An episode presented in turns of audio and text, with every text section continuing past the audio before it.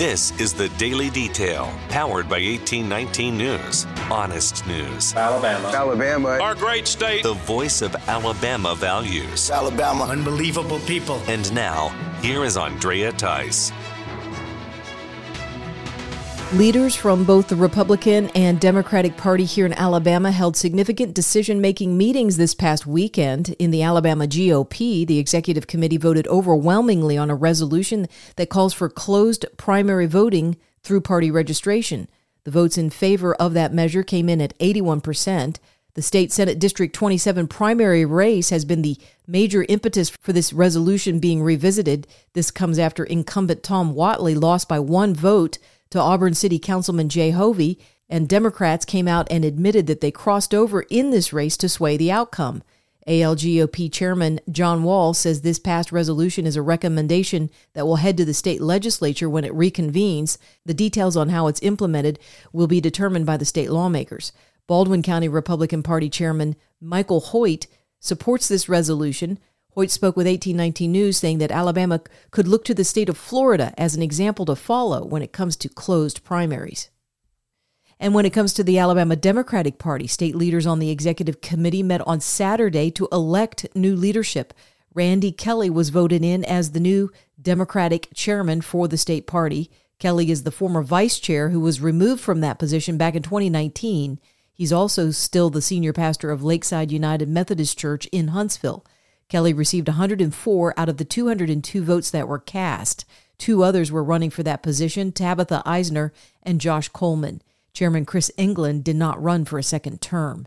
The Alabama Democratic Party has seen a lot of internecine fighting for the past five years, which led to a huge divide in 2019 with Chairwoman Nancy Worley and Vice Chair Randy Kelly having their prior election in 2018 be nullified by internal factions that were led by Democrat Doug Jones. And former Chief Justice of the Alabama Supreme Court, Roy Moore, is back in the news. Moore just won a five year legal battle when it comes to the special Senate election between him and Doug Jones, which occurred in 2017. A federal court in the Northern District of Alabama handed Moore an $8.5 million victory for the defamatory ads that were run during that campaign. The federal court found that the Senate Majority PAC out of Washington, D.C. was liable for damages in the ads that they put out against Moore. Those ads claimed that he was barred from entering a Gadsden mall back in the 1970s because he was soliciting sex from underage girls. Moore ended up losing to Doug Jones in that race. Attorney Jeff Wittenbrink says that a jury of regular people handed Moore a legal victory over those in Washington, D.C., who will say and do anything to capture an election, even if it means dragging a good man's reputation through the mud. New rules are approved when it comes to medical marijuana being grown and sold in Alabama.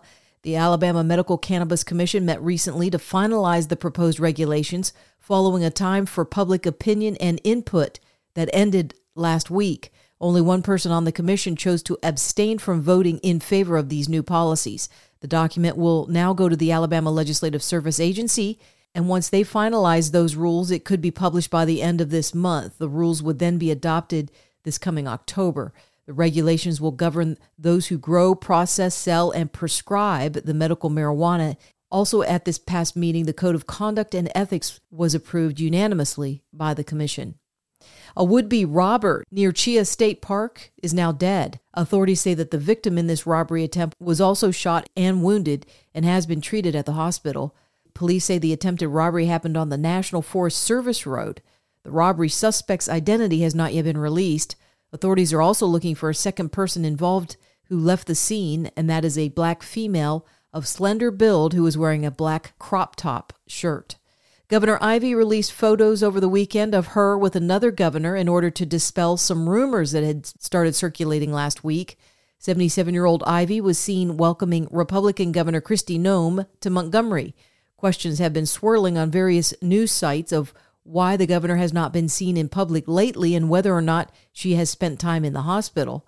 The governor's office says that Ivey is healthy and remains cancer free from her bout with lung cancer in 2019 but they have not confirmed or denied if the governor has actually been in the hospital. For more in depth stories affecting the state of Alabama, go to 1819news.com. In national news, the U.S. Department of Justice now claims that Donald Trump may have violated the Espionage Act of 1917, and they are claiming that as the reason for their raid of his Florida home. That's where 15 boxes of documents and items were taken. Trump is now demanding that some of those items be returned immediately since they involve attorney client privilege and executive privilege. Judicial Watch is a DC based organization that seeks to investigate government corruption Judicial Watch was one of the first organizations to immediately file a legal request to see the FBI documents on their reasoning and legal steps that were taken before they conducted that raid of Mar Lago. Tom Fitton is the president of Judicial Watch. He went on Newsmax this past Sunday to talk about the whole Espionage Act and the issue with the raid on Trump's house. Well, the Espionage Act is an elastic um, law, and I'm not saying it should be ended as a result, but it includes all sorts of information that doesn't involve, or the mishandling of all sorts of information that doesn't necessarily involve espionage as normal people understand it, or regular folks understand it. Uh, the big lie there uh, is terming it classified without at least putting it in quotes. The question as to whether the materials were classified uh, as I highlighted, is in significant legal dispute. Yeah. Once he took them with him, they're presumed to be his records. You know, Carl, we litigated this in the, in the past. Uh, Bill Clinton had a tape that uh, an author had um, made of his talking to foreign leaders and government leaders. And he kept that in his sock drawer. And we saw that, that he still had it after he left. We sued the National Archives. And the court and the archives told us to jump in a lake, that the president had ultimate authority to decide what's personal and presidential. And because he had it, this is what the lawyer told the court the fact that he had the tape presumptively, presumptively made them personal. Yeah, my guess is the FBI is going to have all sorts of excuses as to why uh, they couldn't behave like uh, a, a normal law enforcement operation, in this case involving the former president uh, show any respect for the office or uh, his advisors, and uh, they'll have all sorts of excuses. Uh, but the raid should never have happened. It was a political raid. There was no legitimate justification for it. So everything that happened afterwards, it's just it's just more of the same in many ways, Carl. Yeah. No Republicans in the U.S. House voted in favor of another government spending bill. That bill will hire 87,000 more IRS agents and spend more taxpayer money on climate change issues as well as Obamacare. President Joe Biden plans to sign this bill into law. It was the deal that was worked out between Joe Manchin and Chuck Schumer behind closed doors. Biden was in Delaware this past weekend taking more bike rides along the beach. Some of the crowd that were there in Delaware were waiting for him to drive by. Here's what happened. President, President, President will you come talk to us? No.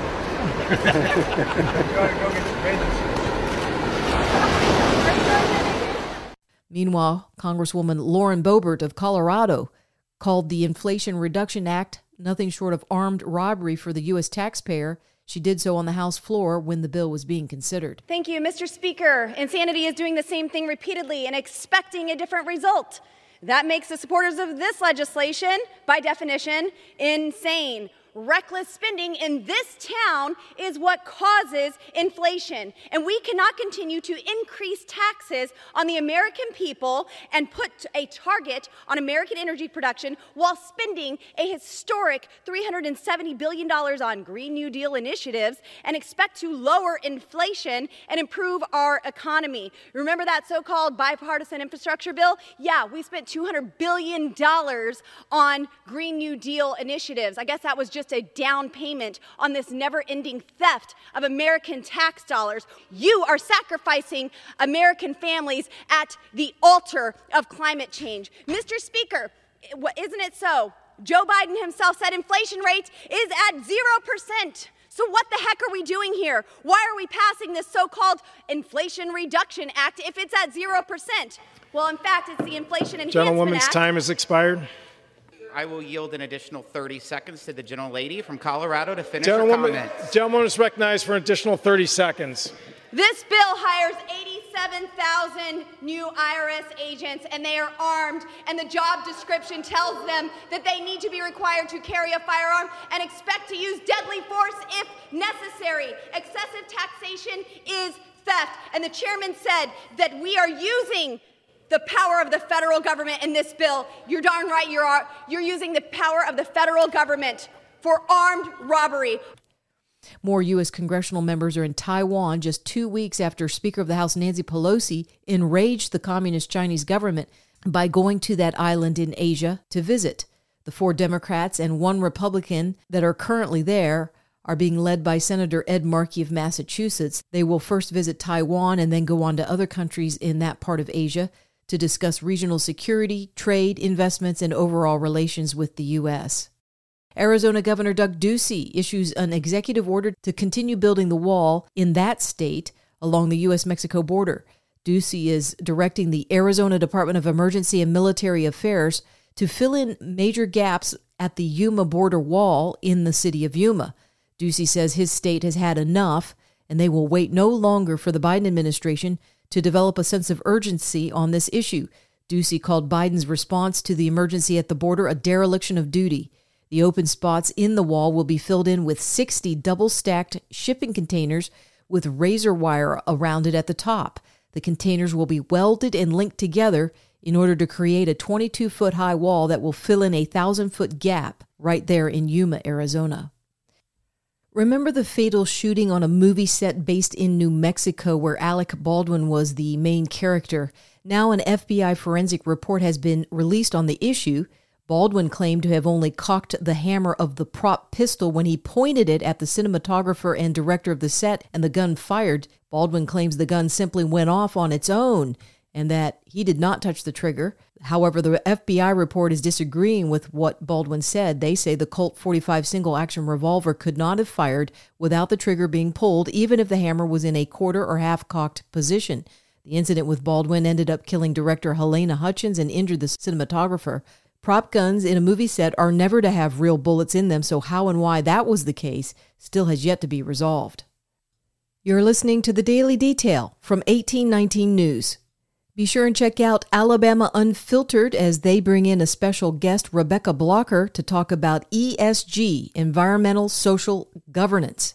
It's cancel culture on a grand scale. So, for example, if you're putting together a retirement fund, so you have a, a fund, maybe it's got 30 companies in it.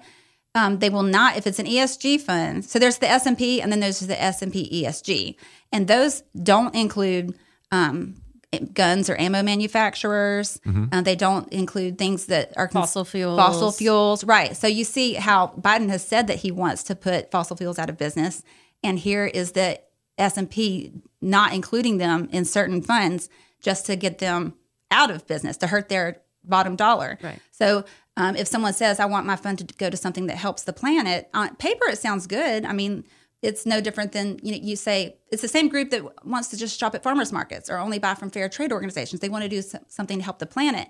But the data has come out and it shows very little effect not much is actually happening. Most of the scores aren't based on what they're doing environmentally and they can't prove it.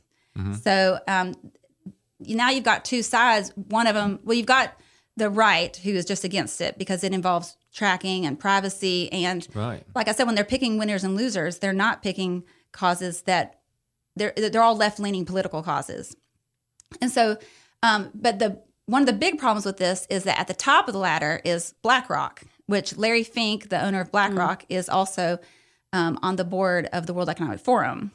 So okay. um, he also wants to push what they're calling stakeholder capitalism. So stakeholder capitalism, as opposed to shareholder capitalism, means that they are not just looking out for the interest of the shareholders' financial interests, but they're looking mm. out for mm the cost to the planet, the cost to the world, the people who have a stake in these companies. That's how you get around fiduciary responsibilities to the stockholders is by getting the system changed to where you met your fiduciary responsibility to the stakeholders, which could mean anything and everything you want to do.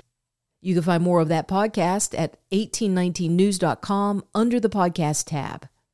If you've been enjoying the Daily Detail and find it informative, please consider going to the main page of wherever you listen to this podcast and dropping a five star rating. I surely do appreciate it.